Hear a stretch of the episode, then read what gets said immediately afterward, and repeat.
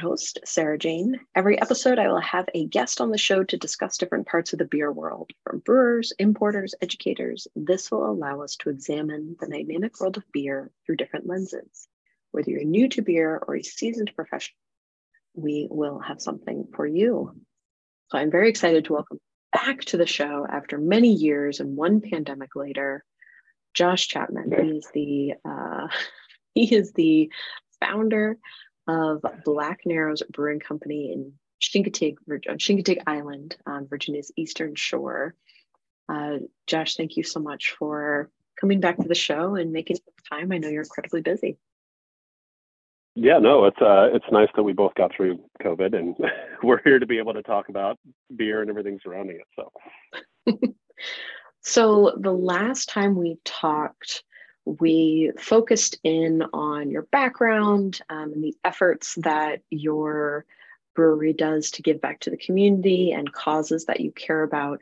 Before we dive too much into our main topic today, could you give our listeners just a little recap on who you are and why you're really cool?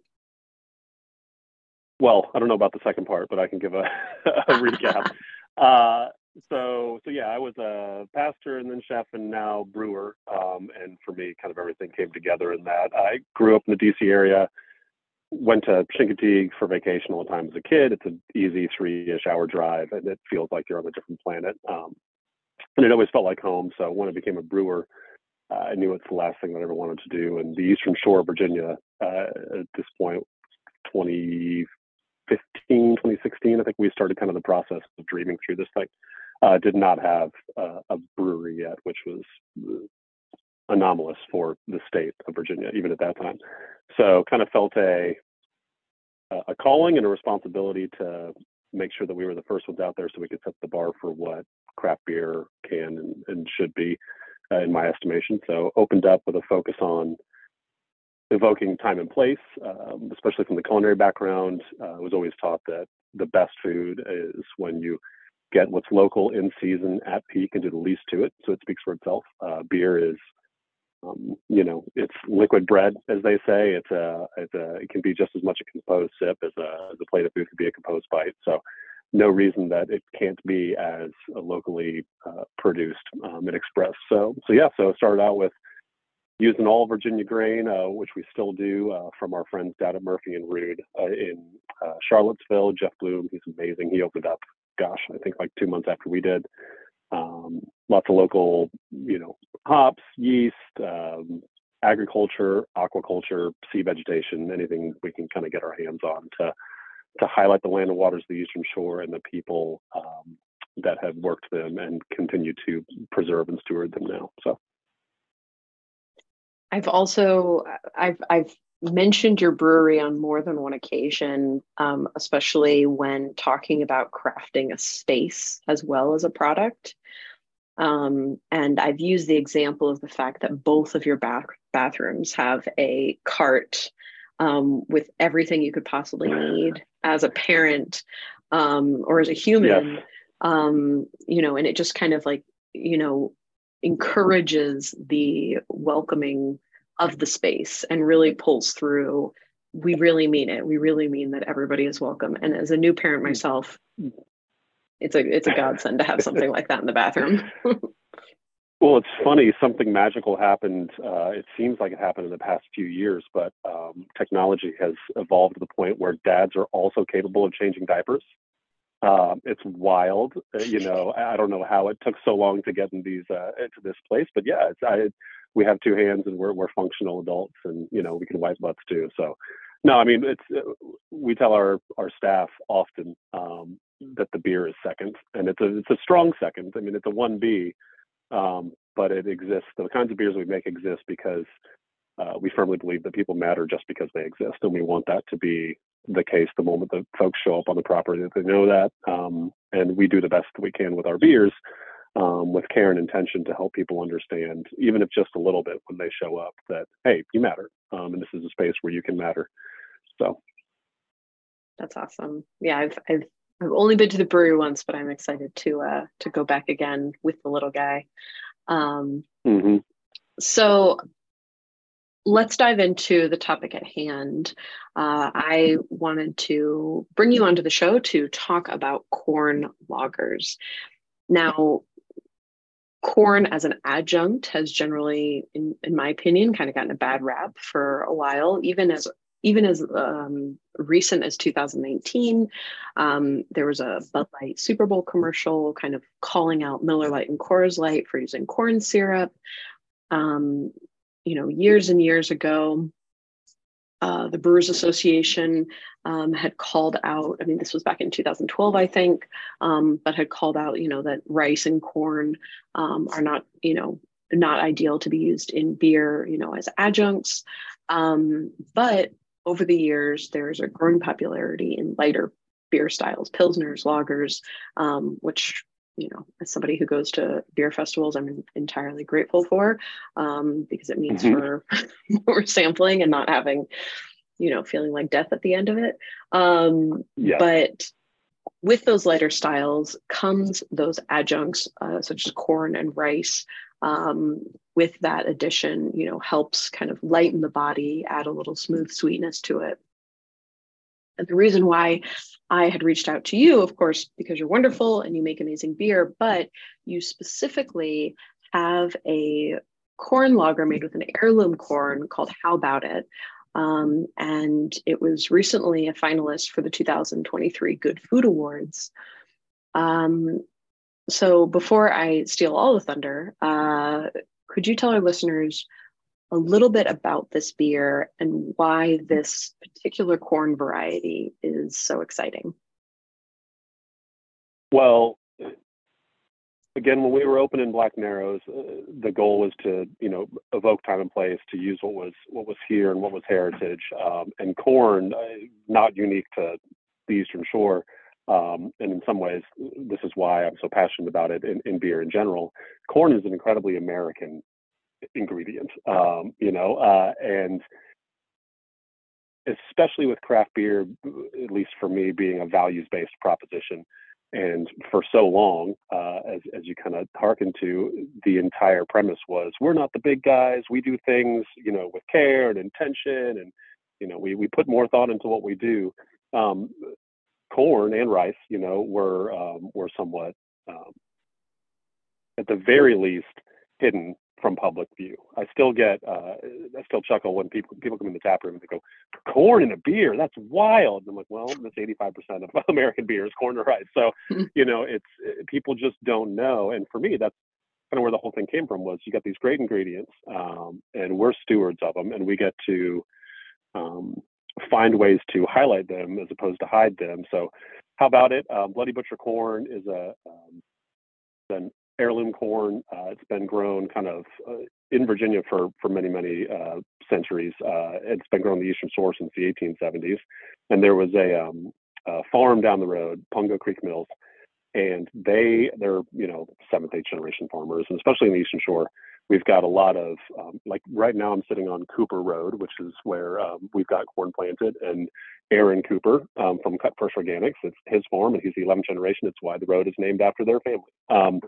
So that is very Eastern Shore, Virginia. And these guys, Bill and Bob Savage, brothers down at Pungo Creek, their neighbors across the way had this corn growing for generations, and eventually their corn, their farm was going to shut down. There were no more generations to take it over, which is a whole other discussion for later. But man, young farmers in America, especially small scale, there's just not enough of them. So Bill and Bob, they knew the importance of, these heirloom ingredients, these heritage ingredients to the shore. They transplanted some from their friend's farm over to theirs, to their own, and they ended up doing grits with it. Lots of folks, Ironclad Distilling out of Newport News, has made incredible corn whiskeys with it. They actually won, I think, Best in Show in 2014 at the Virginia Food Expo for their corn grits.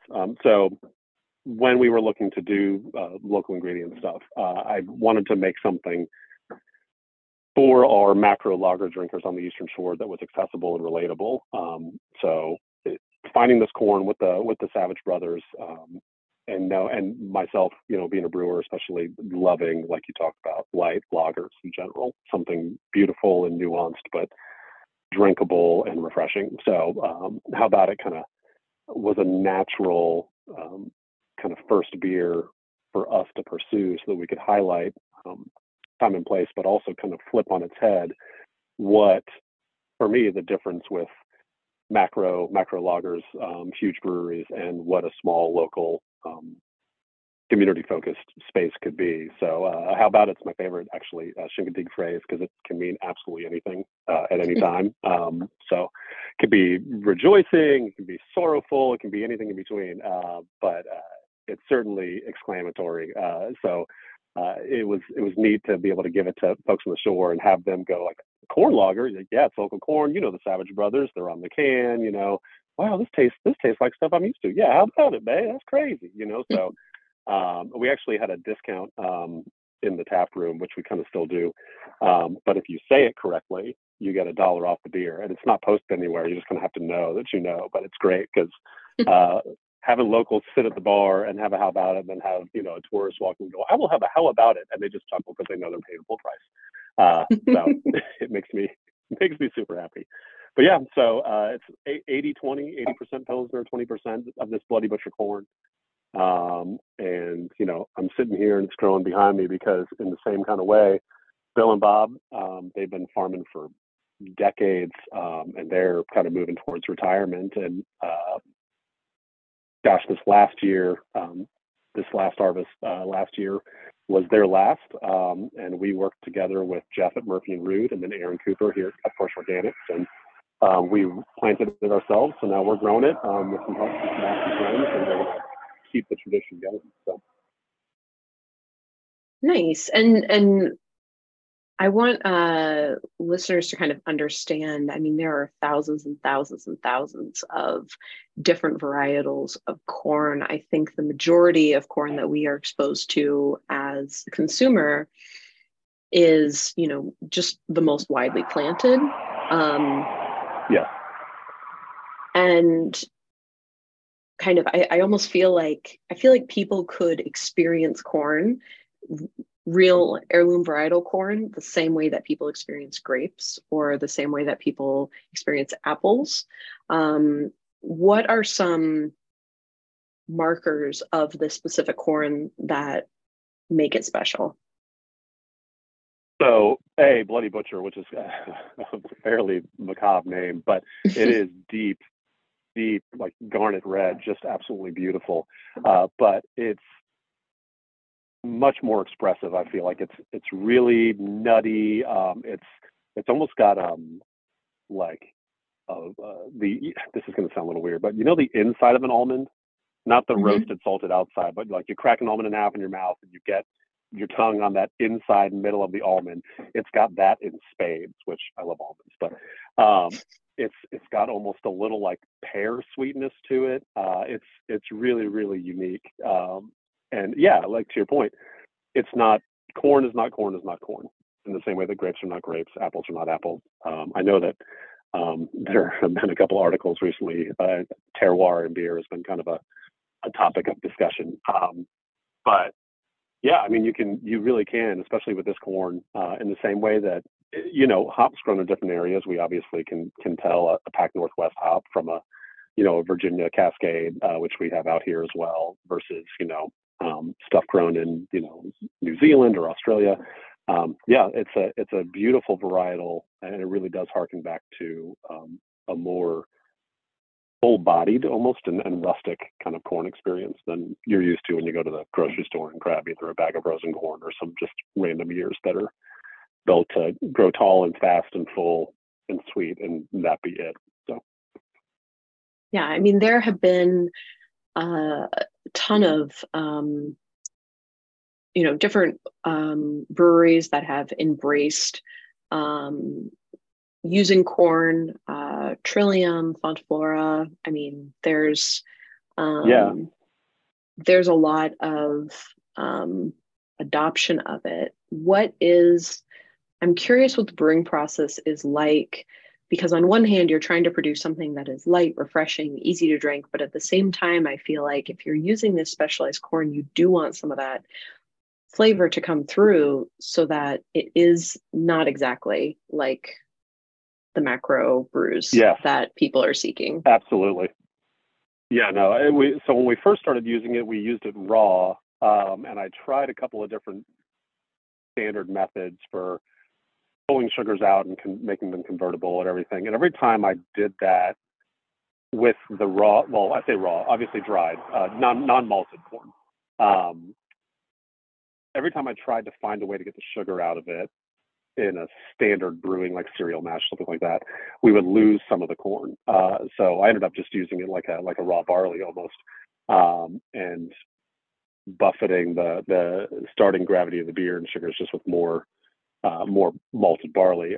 But then once Jeff and I got more and more stuff from Pungo Creek down to the malt house and some of the procedures that he's able to use, he's able to help me through his gelatinization process, actually pull and convert sugars out of the corn and still retain a ton of the corn flavor and aromatics. Because it is, I mean, it's the star of the show. And I remember, it's funny, you talk about the brew association and corn and rice and the campaigns against them for so long. I mean, corn as a brewer, technically in a lot of beers, is an off flavor, right? Like you're not looking for DMS and that creamed corn, canned corn, whatever. So we were first brewing it, and there is so much corn too. How about it?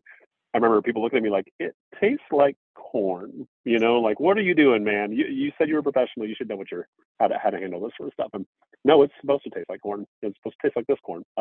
So now what we do is we've just kind of upped the percentages that we use to pull in more of that, because we did lose a little bit with the gelatinization process and pulling the sugars out. But so we just upped the percentage of corn that we use, and everybody wins, right? So nice.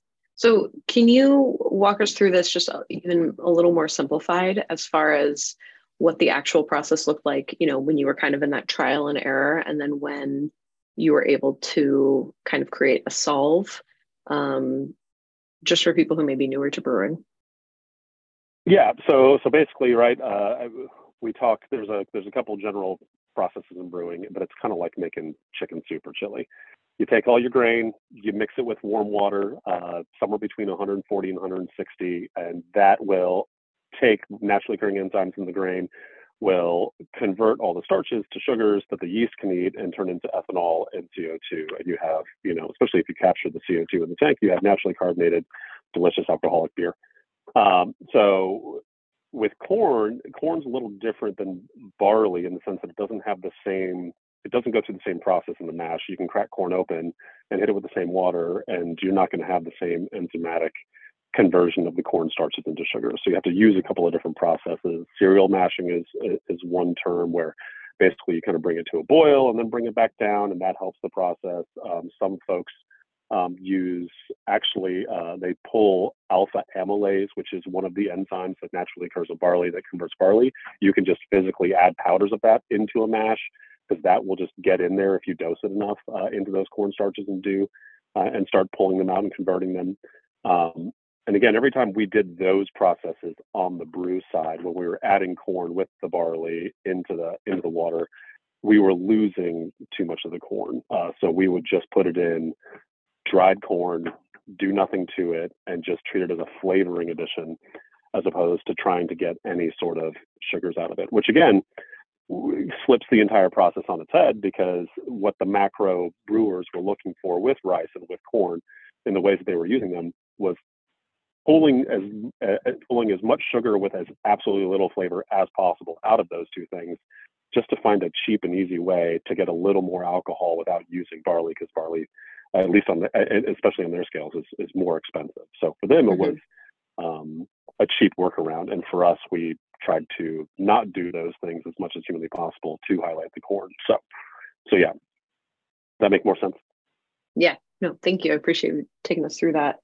And then as far as you had mentioned that when people try the beer, there's like a little bit of a conversation that has to be had, because I think for people who are experienced beer tasters, they initially have that like, wait, why am I tasting corn? And then for people who, you know, maybe don't know much about beer, it's a learning curve for the entire spectrum. It really is. And it's one of those things too, where we're really upfront and communicative with what is in our beer, which again, I just saw a can of Bush Light recently, and the can it looks like a corn cob, and they say for the farmers. So it's funny how I feel like craft beer is doing a good job of pushing the dialogue forward. But yeah, we have found that over communicating and not trying to dumb things down has been the best approach. People aren't stupid, and they understand and respond to intention and passion and, you know, genuineness. And that's certainly in How Bout It. It's in all the beers that we make. Like we do ostensibly an oyster goza, but we tell people it is a tart oyster wheat. There's tons of oysters in it. You know, we just go over and over. Oh my gosh, I'm not going to drink an oyster beer. Just try it. Just try it. Just try it. And what we found is, as difficult as it can be on both sides, like you're talking about, people that go like, why are you telling me there's corn in this beer? And why am I tasting corn in this beer? From the novice to the, you know, to the expert. Once they get it, they're much more attached to it. You know, I feel like you create more of a tribe when you present people with the full, the full facts right off the bat and say, yeah, this isn't a normal thing. Just try it though. Like, we know what we're doing, and you see everybody here. There's plenty of folks in the tap room. Like, they're having a good time. Give it a shot and see how it goes. And once they get it, they go, oh my gosh, I didn't realize that you could do all these things and still have it, you know, still have it taste like beer, still have it be approachable and accessible. So. Yeah. And as far as, if people are interested in corn lagers and, you know, trying to try some new ones and they unfortunately can't make it to Chincoteague or are not in the DC area, are there some other ones that you might recommend? Yeah, the neat thing is there's a lot of folks doing them now, at least comparatively to how there have been. Crooked Run does fantastic corn lagers. They do a couple of different varietals. I know that Fine Creek Brewing down in Powhatan's done them. Manor Hill Brewing out in Ellicott City, they've grown corn on their farm since before the brewery was ever there. And I think they might actually put corn a little bit in almost every beer just because it's their little, like, you know, pixie dust sort of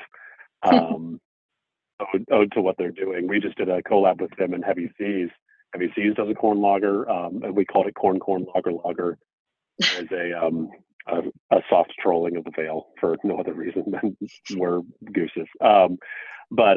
Which was a blend of our Bloody Butcher and Manor Hill's farm corn, and then our lager yeast and Heavy Seas lager yeast. So it was a corn lager beer. But yeah, gosh, there's lots of folks. I mean, you mentioned Fonta Flora. They grow, I think, acres and acres of Bloody Butcher, actually, and have some beautiful beers that they do with it, and gorgeous can designs and everything else. So yeah, it's certainly making its way. You mentioned Trillium. I think they farm their own corn too, if I remember correctly. So yeah, it's certainly getting around. Yeah. And I mean, I remember a couple of years ago trying one from Bow and Arrow Brewing Company in Albuquerque, New Mexico. I think it's called Denim Tux. They have a corn lager as well that is really delicious. I just had actually a Bow and Arrow, and I think it was a Hellas with corn. Mm-hmm. It might have been a collab, but it was fantastic. I think it was called Native Lands. Oh, that sounds. I don't know. I'd have to double check. But yeah. But I'm pretty sure that was a Bow and Arrow corn lager. So yeah, there's a lot to try out there, and I'm happy that the stigma is kind of fading. As far as like having those adjuncts, I think it'll also be exciting to see more rice added to different beers. I mean, I know there's breweries that have been doing it for a long time. One of my favorite beers is the Hedachino red rice beer, mm-hmm. But I will be interested to see some more of those as well. It's one thing we've been actually looking at is potentially planting some upland rice, but we're going to just roll with the corn for now and make sure that we do that well before we try to think crazy. So, yeah, I mean, rice is also pretty, I mean, Eastern Shore, right? There's usually some rice production, yeah. Or is it, it's not too far north?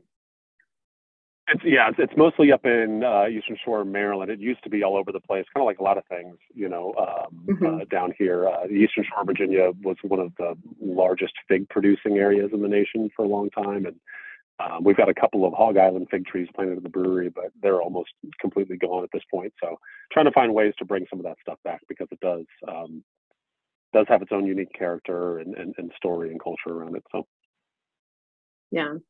And anything new and exciting? Any updates for the brewery or for anyone out there? Well, we're in full summer swing, so we're just in face peeling speed mode right now. We are working on a couple of fun things. So we have our 4 core beers out and around and in packaging now, but we're working with our artists to be able to do some more limited one-off beers and packaging. So hopefully we can get that done, you know, before the season's over. But the stuff that we're really excited about right now is the second year of October Forest Fest. We did the first year last year. It's born out of a collaboration we do with the Nature Conservancy in Virginia. We've been doing a beer using their longleaf pine needles from the Piney Grove Preserve in Wakefield, Virginia, just outside of, you know, Richmond area. Really cool tree, really cool story. And from there, people really got attached to it, and we thought, let's try to build off this momentum. So we got 3 other Virginia breweries that did beers of time and place, and kind of blind dated them with 3 other main TNC landscapes and management areas in Virginia. So Crooked Run, Fine Creek, and Boston Brewing paired them up, and we had a festival with all those brewers. We tapped all the beers and had some extras, and we actually were able to pull off with the ABC in Virginia. God bless them; they were incredibly helpful. A mixed pack 4-pack, which was the 4 breweries, so us and Crooked Run, Fine Creek, and Boston again, and then the 4 landscapes that they pulled the iconic ingredients from the landscape in one little 4-pack mixed pack that you could buy at the store. So you could literally have a taste of Virginia, the 3 corners, the center, and from the lowest to the highest elevation, actually all in one little, to-go format, which was really cool. So we're doing that again this year. Collections are actually starting this month. So like Crooked Run and Boston are going to be, this is the cool thing. So Crooked Run and Boston, Crooked Run paired with the Clinch Valley team in just the super southwest tip of Virginia. And then you've got the Boston out on the Barrier Islands down in Cape Charles area. So you've got, I'm pretty sure the Clinch Valley is the highest elevation, because I know Allegheny Highlands is pretty high as well, but I think the Clinch is the highest elevation. And so on the same day, 21st of July, they're both doing their ingredient collections with the TNC team. So you'll have Virginia brewers, you know, collecting these ingredients in the highest and lowest elevations in Virginia for these beers. So we'll do a little save the date here coming out soon, but that'll be Saturday, September 30, out at the brewery. And we're going to actually have a bunch of guest breweries this time as well, pouring within the same parameters using local ingredients, so you'll have a great opportunity to taste beers that represent Virginia and Maryland and DC. So nice. And I just want to double check. I actually have your website up now. It's Saturday, October 1st, 2 p.m. to 7 p.m. Saturday, September 30th. Sorry, that is the October 1st last year's. Yeah, this year moved just with the calendar move. So September 30. 2 to 7. We're gonna get the same dates out in about 2 weeks here. So yeah, 2 weeks before Snally, which is good for me, so I can breathe and then just go hang out at Snally and have a really good time. So awesome. Well, Josh, thank you so much for hopping on in the middle of the cornfield. And sharing everything. Listeners, if you do have a chance or opportunity, if you are in the DC area, Chincoteague is really an easy drive. It's a beautiful drive, and it's definitely well worth it. The brewery is so much fun and very welcoming, and the beer is amazing. So if you do have opportunity to try it, grab some cans, or if you can snag it on tap. I know I typically see it on tap at Red Hen, I believe, in DC. Yep. So Josh, thank you so much. Listeners, this has been another episode of Beer Me Radio. If you have any questions, comments, concerns, feel free to reach out at Beer Me Radio on Instagram. We are available anywhere you get podcasts. Please like, subscribe, give all the stars, and we'll catch you next time. Cheers.